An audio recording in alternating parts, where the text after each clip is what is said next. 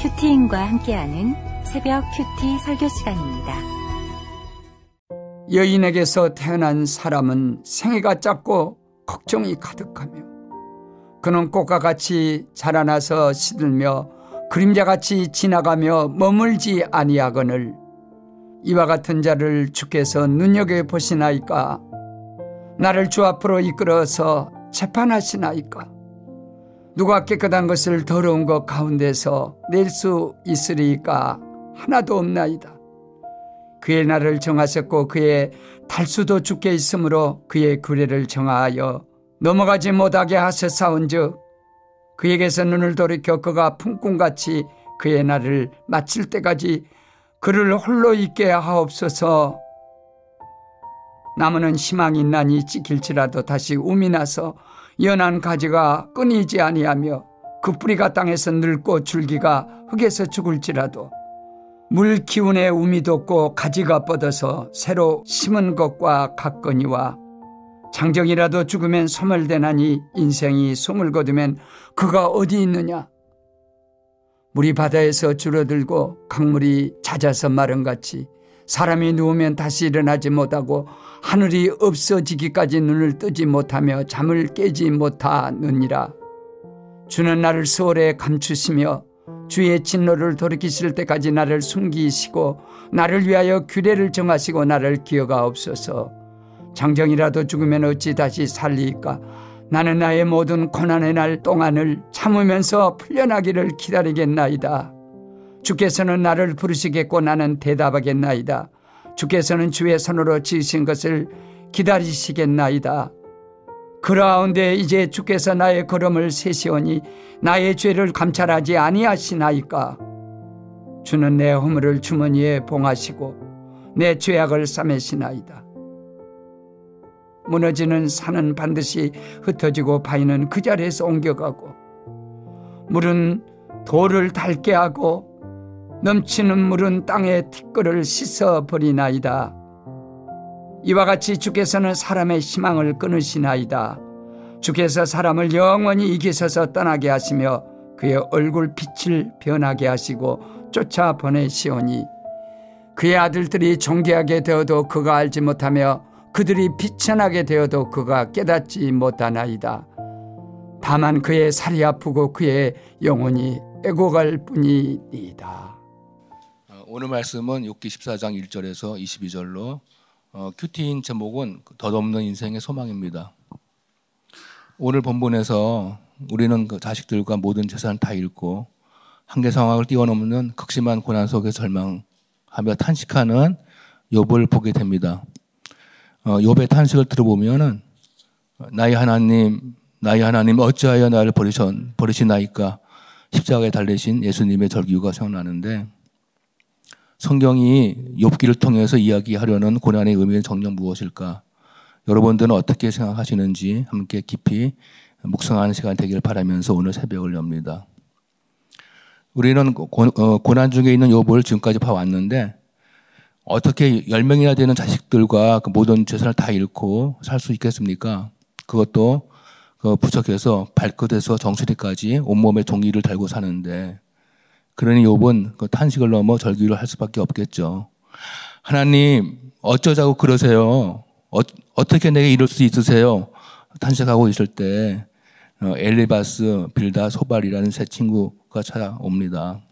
그 친구들은 어, 모든 재앙이 욥에서 어, 욥에게 내렸다 함을 듣고 위로하기 위해 찾아왔지만 고통스러워하는 욥을 위로해 주지는 못하고 정지하기 바쁩니다.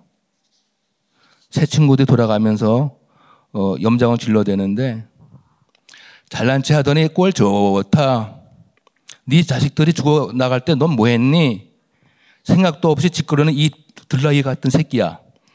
점잖게 말하면 하나님께 죄를 지었으니 망한 것 아니냐. 그러니 오직 회개하고 돌아오는 길이 네가 살 길이다. 이 어, 대목만 보면 우리가 목장에서 들어본 익숙한 처방이잖아요. 그렇지만 우리가 분별해야 할 것은 욥과 우리의 처지는 분명 어, 다릅니다. 욥은 이미 하나님을 경외하는 자라고 하나님으로부터 인정받은 자이죠. 욥은 힘들어도 할 말을 합니다. 그 의롭고 온전한 자가 조롱거리가 되었구나. 너희가 어, 아는 것을 나도 아노니 옳고 그름으로 나를 판단하지 말라. 나를 잠잠히 내어 두어라. 하나님이 나를 두기는 한이 있더라도 나는 하나님 앞으로 나아가 물을 것이다. 이 길이 내가 살 길이니 친구들아 입 좀 다물라 며 가만히 있기를 종용하는데 내 인생이 더럽고 비참하구나. 내 고통과 고난에서 풀어나기를 바라는 것은 내 남은 인생에서 덧없는 소망이 되었다고 탄식을 하는 겁니다.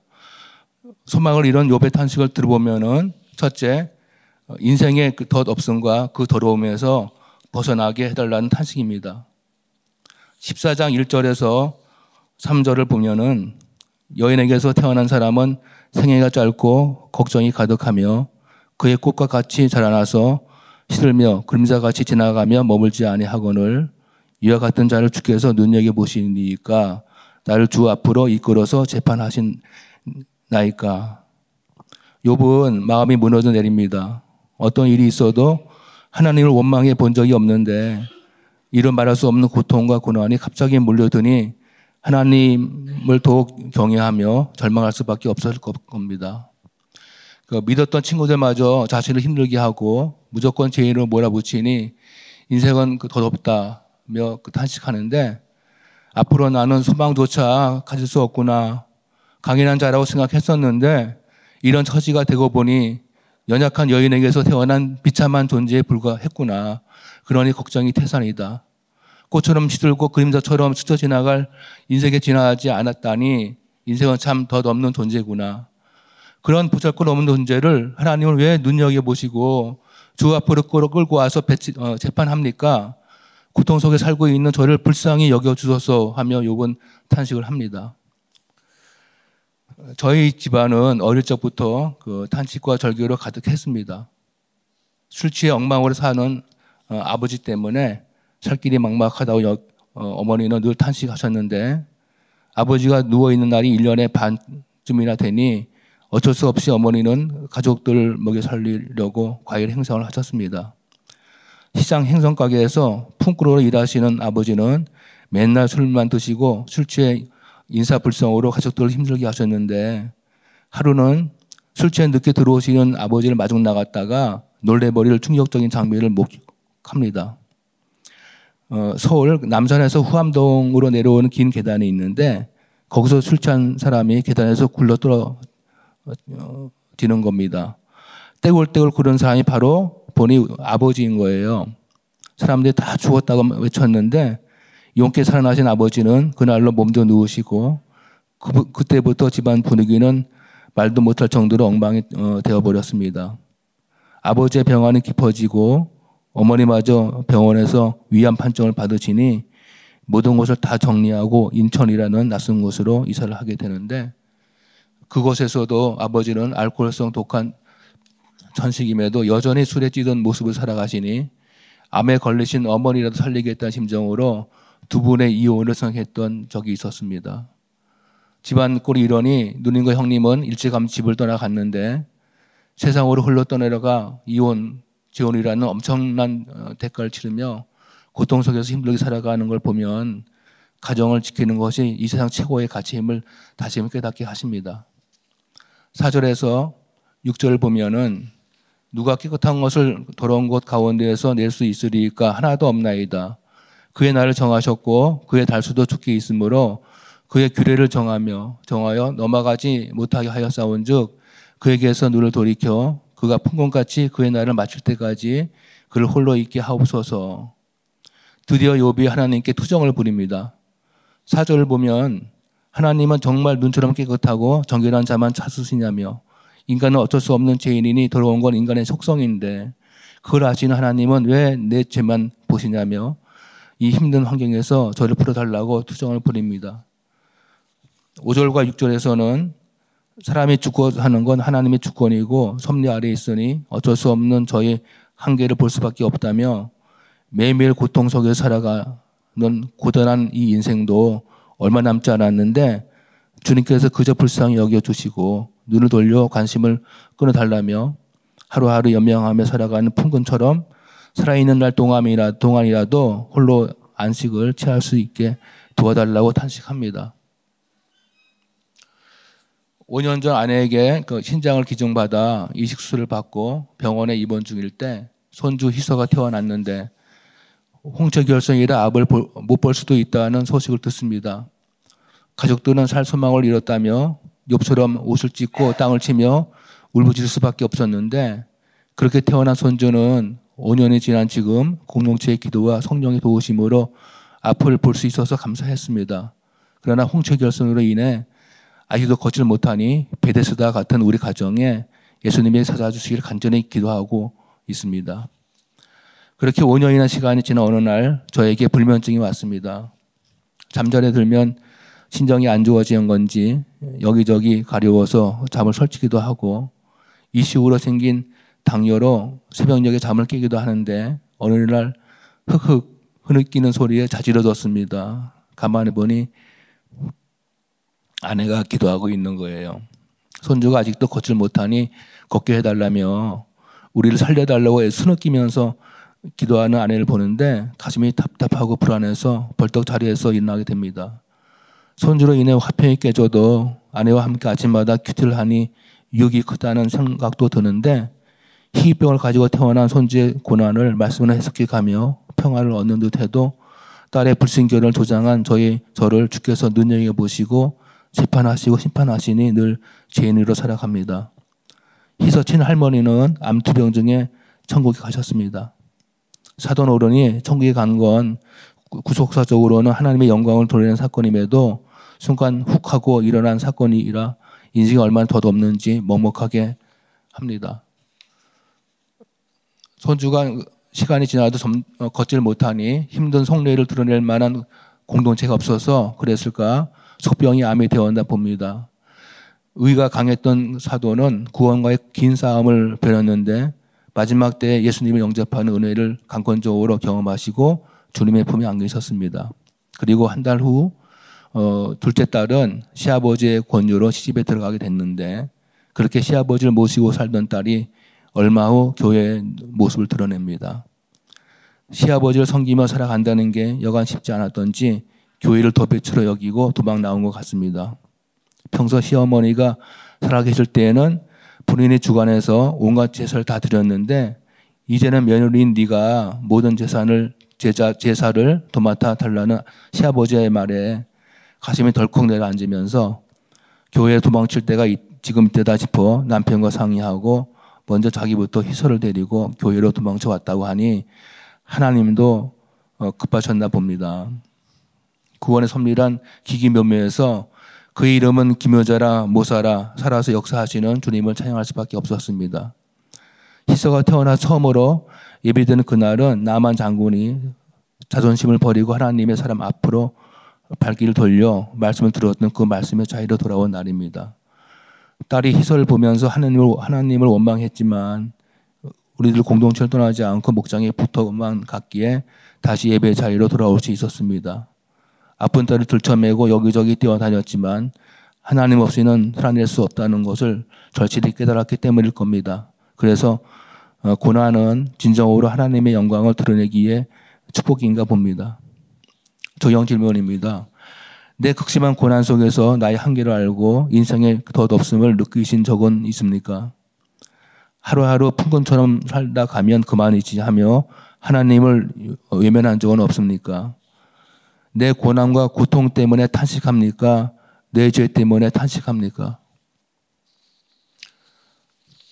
소망을 잃고 더덥 살아가는 욥은 어, 둘째 소망 없는 인생은 밑동 잘린 나무일 수밖에 없다고 절규하지만 희망을 기다립니다. 7절에 10절을 보면 나무는 희망이 있나니 지킬지라도 다시 우미 나서 열한 가지가 끊이지 아니하며 그 뿌리가 땅에서 늙고 줄기가 흙에서 죽을지라도 물 기온에 우미 돋고 가지가 벗어서 새로 심은 것과 같거니와 장정이라도 죽으면 소멸되나니 인생이 숨을 거두면 그가 어디 있느냐. 요번 소망이 없으니 죽음을 바라보며 절망합니다. 7절에서 나무는 희망이 있다고 하는데 나무는 어, 찍혀서 그리고 턱이만 남아도 땅 속에 뿌리가 있으면 다시 우미 나서 열한 가지 살아나고 뿌지마저 어, 땅 속에서 늙어서 구루터기가 사라져도 물기운을 만나면 음이 다시 돋아 살아나는데 어, 10절을 어, 보니 제 아무리 힘센 그 장성이라도 한번 죽으면은 나무처럼 소생하지 못하는 게 우리의 인생이니 인생이 죽고 나면 그 흔적은 어디인가 남지 않고 사라질 뿐 인생은 허무하기 짝이 없다고 탄식합니다. 하나님 나는 이제 인생이 밑동 잘린 나무 같아 아무런 희망조차 가질 수 없어요. 하나님 나 이제 숨을 거두면은 하나님이 원하는 대로 된 거 아닙니까? 정말로 하나님이 원하시는 게 지금 저희 이 모습입니까? 제가 그토록 소망이 없었던 존재입니까? 이렇게 여분 하나님이 자신을 버렸다는 절망감이 그게 달해 차라리 죽는 게 소망이라며 절규합니다. 11절, 12절을 보면은 그 물이 바다에서 줄어들고 강물이 잦아서 마른 같이 어, 사람이 누우면 다시 일어나지 못하고 하늘이 없어지기까지 눈을 뜨지 못하며 잠을 깨지 못하느니라.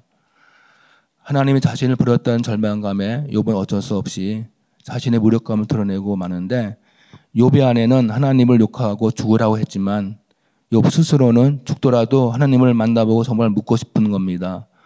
11절에 물이 바다에 줄어들고 강물이 잦아서 빠른같이 하나님의 사랑과 관심이 점점 식어져서 내 영혼이 사망에 이르면 내 육신은 소멸되니 하늘이 없어지기까지 영원토록 하나님께 잊혀지는 상태일 텐데 그게 자연스럽지 않냐며 그런데 왜 저한테 이러시냐고요. 내가 침을 삼킬 동안도 나를 놓지 아니하시기를 어느 때까지 하실 겁니까? 묻고 싶은 게 욥의 심정입니다. 어, 홍채결손은 어, 눈에 그 홍채만 연약한 게 아니라 몸의 어떤 기관도 연약할 수 있다는데 태어난 지 7개월이 지나도록 아기가 기어 다니지 못하니 우리 아기 어떻게 하면 좋으냐 울부짖는 딱을 달래며 성취하는 몸을 이끌고 여기저기 재활센터를 기웃거렸습니다. 서울 시내 주변 곳곳 이름 있는 곳은 다 안 가본 데 없이 바쁘게 돌아다녔는데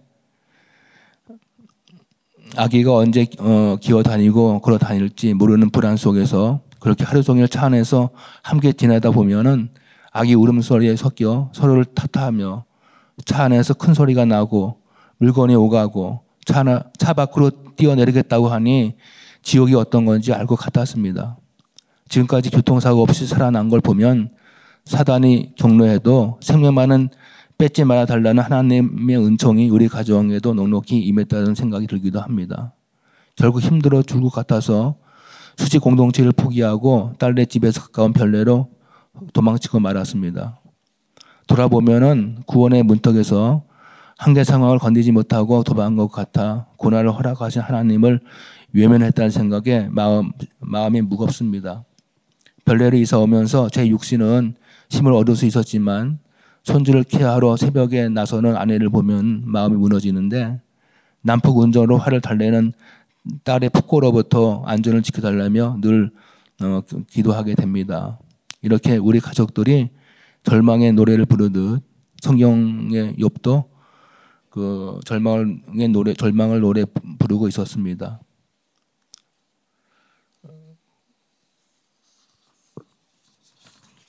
그런데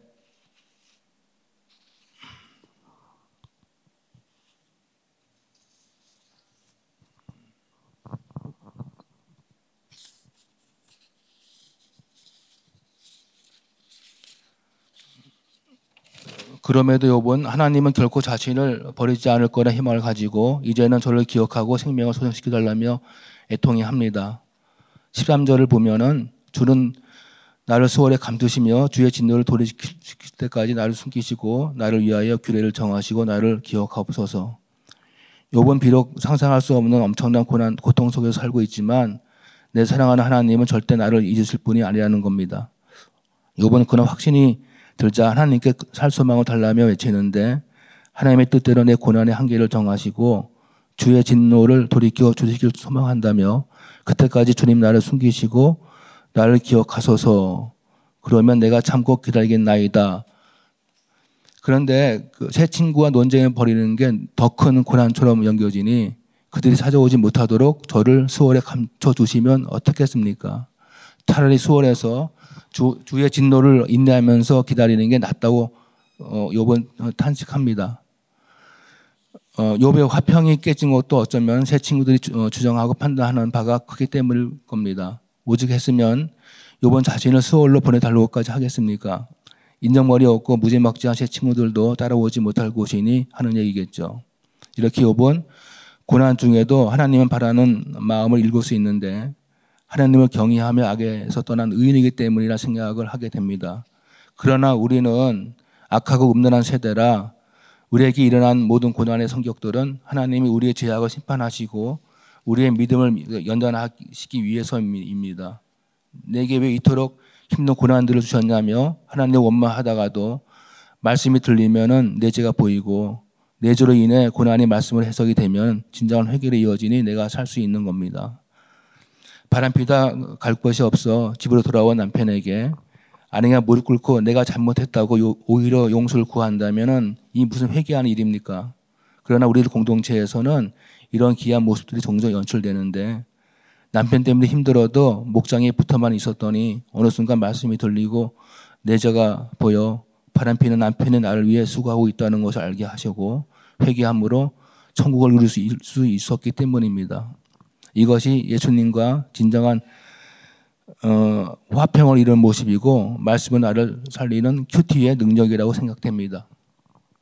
고통 중에 힘들었던 욥은 이제 살 소망을 부르짖습니다. 14절 15절을 보면은 장정이라도 죽으면 어찌 다시 살리까 나는 나의 모든 고난의 날들을 어, 참으면서 풀려나기를 기다리겠나이다. 주께서는 나를 부르시겠고 나는 대답하겠나이다. 주께서는 주의 손으로 지으신 것을 기다리겠나이다. 장정이 죽이면 어찌 살겠냐며 직업은 극, 극심한 고난으로 당장 죽을 것만 같던데 하나님의 은총으로 내가 살 수, 살아날 수만 있다면 내 모든 고난이 그친 날까지 참고 견디면서 재앙이 풀어날, 풀려, 풀려나기를 기다리겠다는 겁니다. 그러니 나의 소망을 주님은 아시기에 주께서 나를 죽음에서 불러내시면 나는 부르심에 응답하며 주의 손으로 지으신 새로운 인생을 소망하며 기다리겠다는 겁니다. 그렇게 소망을 기다리는 요백에 또다시 불안이 어, 몰려오는데 16, 17절을 보면 그러하온데 어찌 주께서 나의 걸음을 세시오니 나의 죄를 감찰하지 아니하시나이까 주는 내 허물을 주머니에 봉하시고 내 죄악을 싸매시나이다. 주님이 회복시켜 주셔도 주님께서 내 행적을 세밀하게 감찰하시고 내 허물을 주머니에 봉하시고 내 죄악을 똘똘 싸매시니 내 허물과 죄악이 드러나는 건 하나님 하시기 나름이라는 겁니다. 그러하오니 허물과 죄악 뿐인 저를 이제는 사랑으로 봉하시고 싸매 달라며 요번 주님께 매달립니다. 성경이 나를 읽고 가면 내 어떤 고난도 구속사로 이어지니 성경이 내 고난을 봉하고 싸매면 사람 살리는 약주례가 되는 게 분명할 겁니다. 우리 희선은 성경 이름 여러 가지로 가지고 있습니다. 태어날 때는 디도였고 희서를 구속사적으로 바라보니 못자국 난 아기 예수였고 말씀으로 구원의 사건으로 해석받은 건 에노스입니다. 난산을 겪고 수술로 태어난 아기 희서는 곧바로 산소호흡기를 쓰고 중환자실 인큐베이터로 옮겨졌을 때 그때 QT 말씀은 고린도 후서 7장으로 바울에게 근심이 되었던 고린도 교회가 바울의 편지를 받고 어, 회개하게 되었다는 기쁜 소식을 디도가 바울에게 전해주는 내용입니다. 당시 저는 신장 이식 수술을 받고 병상에 누워서 아기가 태어나자마자 중환자실로 갔다는 소식을 듣고 근심하고 있었기에 디도가 바울의 기쁜 소식을 가져온 것처럼 아기가 우리에게 근심이 아닌 어, 기쁨이 되어줄 것을 바라면서 아기를 디도라 불렀습니다. 여러 정밀 검사 끝에 아기가 홍채 결손으로 눈이 안 보일 수 있다는 소식이 전해지자 온 가족들이 절망하는 흉한 소식처럼 여겨졌지만 지금 돌아보면은 이렇게 불신의 가정에 아기 디도를 주신 사건은 분명 하나님이 주관하신 일로 이 가정의 구원과 하나님의 영광을 드러나기 위해 저희 가정에 보내심을 받은 사건임이 분명합니다. 아기 욥이 되어 보인 희선은 이 아기를 어떻게 하면 좋으냐. 주변의 비탄과 절망의 소리를 들으면서도 생명을 잘 부지해서 1년이 지나 첫 돌을 맞이하게 됩니다. 그날 주신 말씀은 열왕기하 19장으로 사내일부터 하나님을 비방하는 편지를 받은 히스기야가 여호와 성전에 올라가 우리를 그의 손에서 구원해 달라며 기도하는 내용입니다.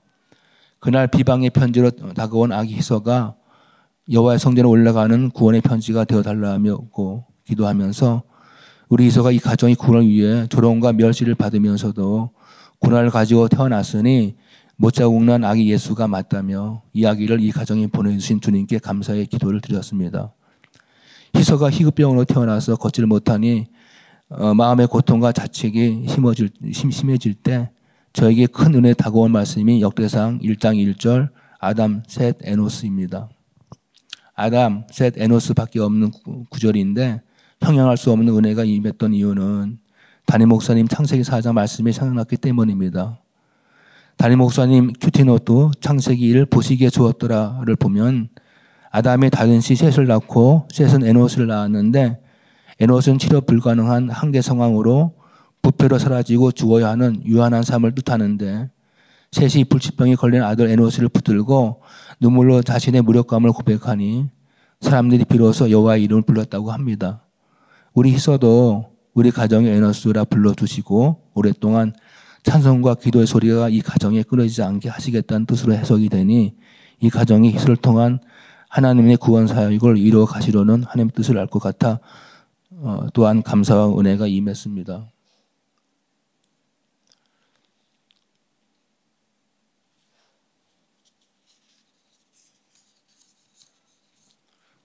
적용 질문입니다.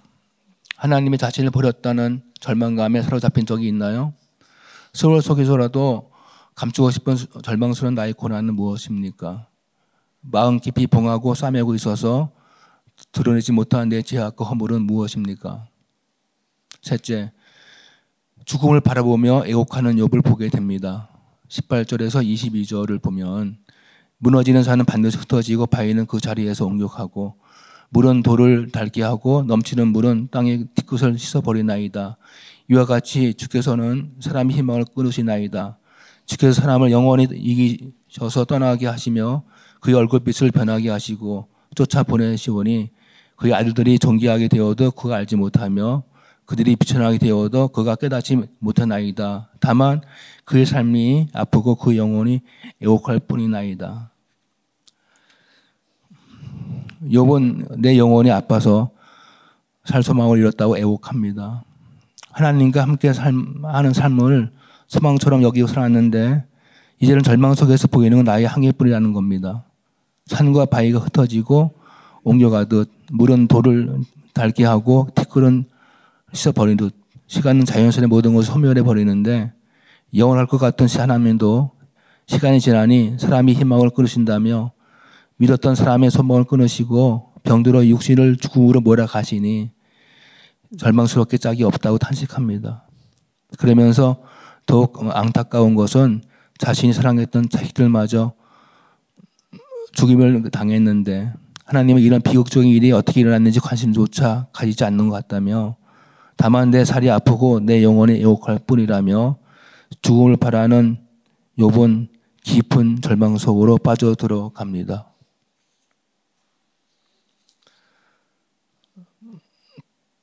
돌이킬 수 없는 고난 속에서 욥은 자신의 한계를 보았다며 오직 주를 보는 것만이 고난을 이기는 힘과 능력이 된다는 욥의 탄식을 듣고 있으면 참을 수 없는 고통으로 한계 상황에 돌아했어도 절망보다는 희망을 노래하게 해주신 하나님께 감사하는 마음이 저절로 생깁니다. 희설을 치료한다고 분주하게 돌아다녔던 2021년 요한복음을 묵상할 때에는 아무것도 안 보이는 흑암 속이라 절망만 하다 보니 말씀이 고난 속에 묻혀 버렸다는 생각이 듭니다. 3년이 지난 지금 또다시 요한복음을 묵상하게 되었는데 그때와는 달리 말씀이 새롭게 들리는 겁니다. 요한복음 9장에는 예수님이 날 때부터 맹인이었던 자를 보시고 맹인으로 난 것은 그에게 하나님이 하시는 일을 나타내고자 하심이라 말씀하시면서 땅에 침을 뱉어 진흙을 이겨 그의 눈에 바르시고 실로암에 가서 있어라 말씀하시니 맹인이 말씀에 순종함으로 그의 눈은 밝아지는 걸 보게 하십니다. 이 장면을 묵상, 하는데 신장이 망가지는 사건도 손주 희소 사건을 통해 하나님은 저와 우리 가족들을 늘 주목하셨고 그 고난 속에서 원망하지 않고 회개와 순종하는 삶을 살아가면 하나님이 하시는 일을 영광스럽게 나타내시겠다는 걸 깨닫게 하십니다.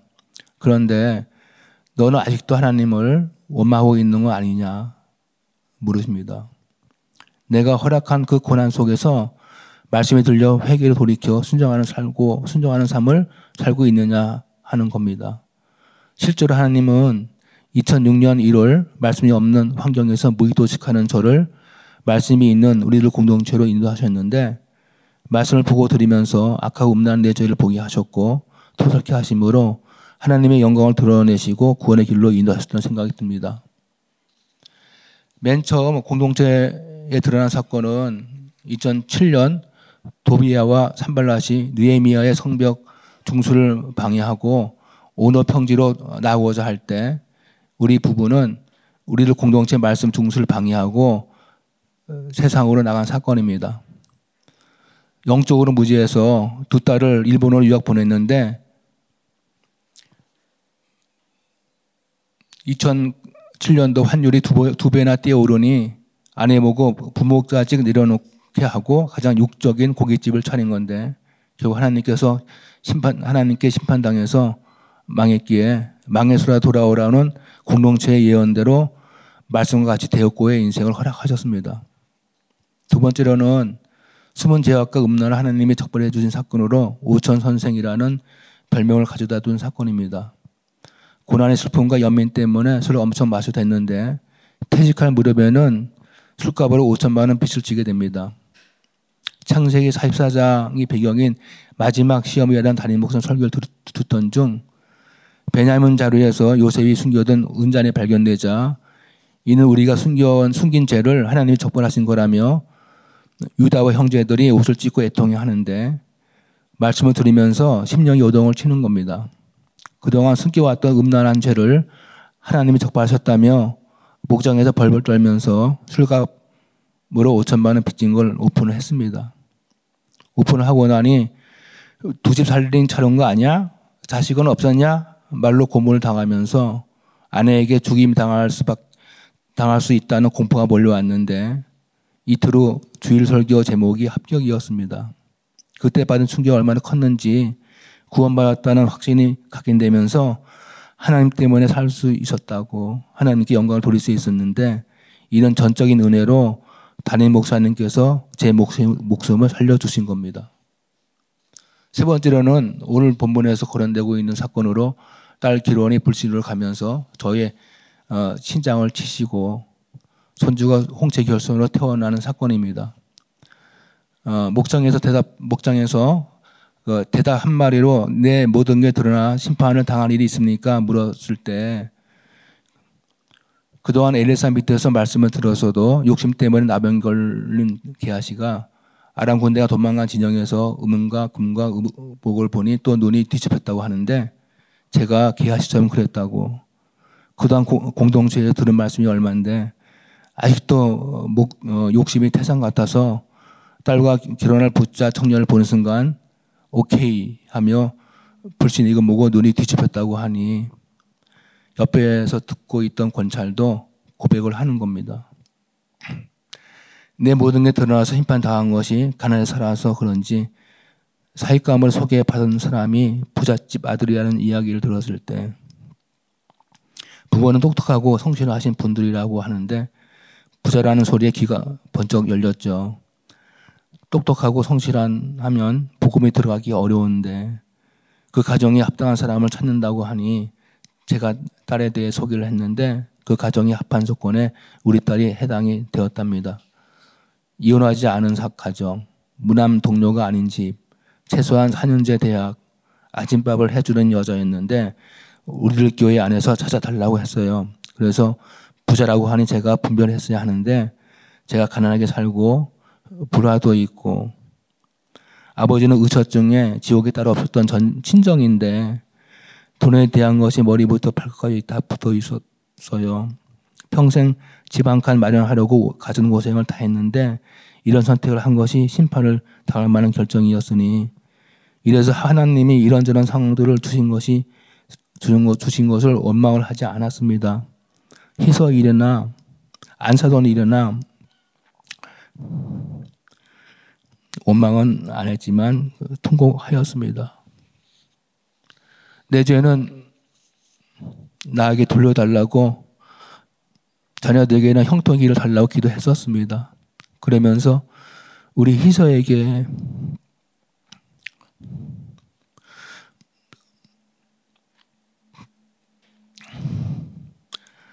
가장 어, 어, 몹쓸 할미가 되었기에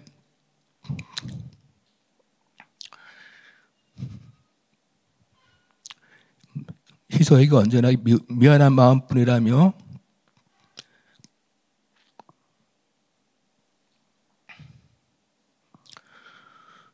용서를 구하는 권찰의 눈가에 회개의 어, 눈시울이 붉어지는 걸 보게 하십니다.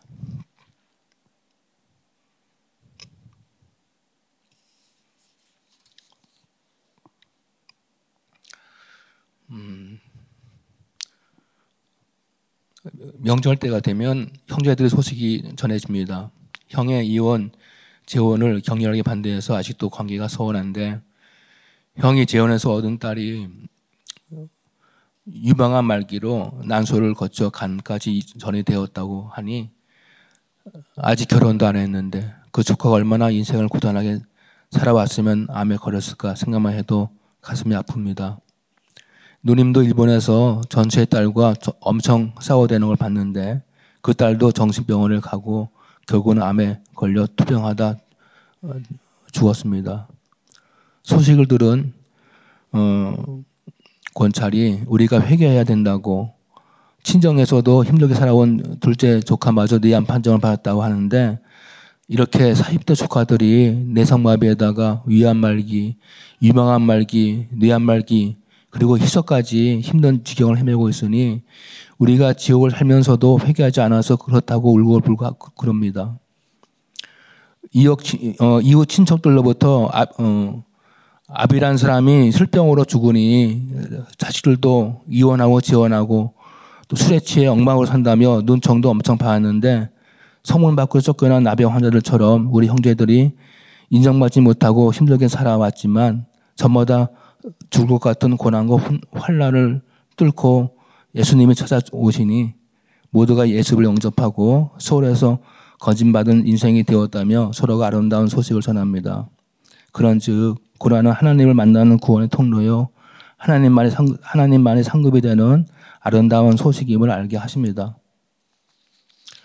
어, 공동체 덕분에 우리 딸들이 살아났습니다. 큰 딸내는 매주 자기네 집을 오픈해서 목장 예배를 드리고 작은 딸도 희설 드리고 교회를 나오니 이보다 더 아름답고 기쁜 소식이 어디 있겠습니까?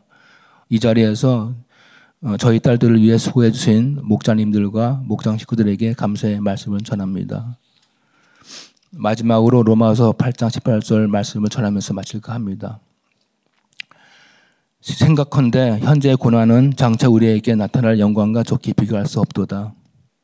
담임 목사님의 저서 절대복음에서는 이 말씀을 통해 고난은 현재의 것이라며 예수님도 십자가에서 죽음을 죽음에 이르는 극심한 고통을 겪으셨지만 그 고통이 지난 뒤 2000년 동안 영광을 보시고 계시다며 우리가 태어나서 죽을 때까지 평생 고난을 당한다 해도 그것은 현재의 고난이니 잠깐의 고난이라는 겁니다. 그렇게 현재의 고난을 생각하며 생각하고 장차의 장차의 영광과 비교하라고 말씀하십니다.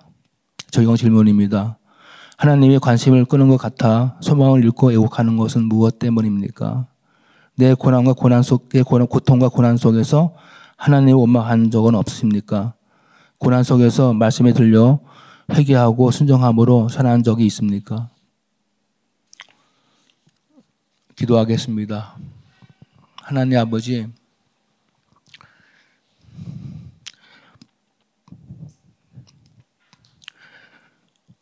목자여 초원지기로 그동안 공동체에 들은 말씀이 얼마인데 아직도 욕심이 남았는지 딸과 결혼할 시금의 사이를 보니 불신 이거 뭐고 눈이 씹혔던 저는 어쩔 수 없는 개하심이 분명합니다.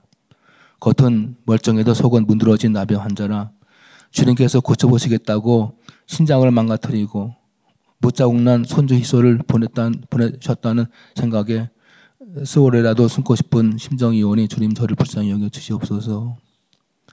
한계상을 뛰어넘는 절망 중에서도 오직 하나님 말을 간절히 바라는 욥의 소망을 보면서 저에게도 하나님 말을 바라는 믿음이 온전히 세워지길 간절히 소망합니다. 주님께서 우리 가정에 에노스 같은 아기 희설을 보내셨으니 구속사 쪽으로 사건을 바라보게 하시고 전적 무능, 전적 부패를 부르짖으며 찬송의 찬송과 기도의 소리가 이 가정에 끊어지지 않도록 구원의 길로 인도해 주시옵소서. 어, 극심한 고통과 고난 속에 살아가는 지체들을 주님 찾아가 위로해 주시고 고난이 하나님을 만난 통로이기에 축복인 줄 알고 하나님을 원망하기보다는 회개를 하고 순종함으로 베풀어 오르신 하나님의 하나님께 영광 돌리는 은혜를 베풀어 주시옵소서. 구속사 말씀으로 죽어가는 영혼을 살리시는 우리 김양재 담임 목사님 영육을 강건케 하시고 말씀 사역이 기름 부으사 말씀이 선포되는 곳곳마다 성령의 부흥이 일어나도록 주님 역사하소서. 우리 주 예수님 이름으로 기도드립니다. 아멘. 이 시간 가정과 교회와 나라와 각자의 기도 제목을 꼭 기도드리겠습니다.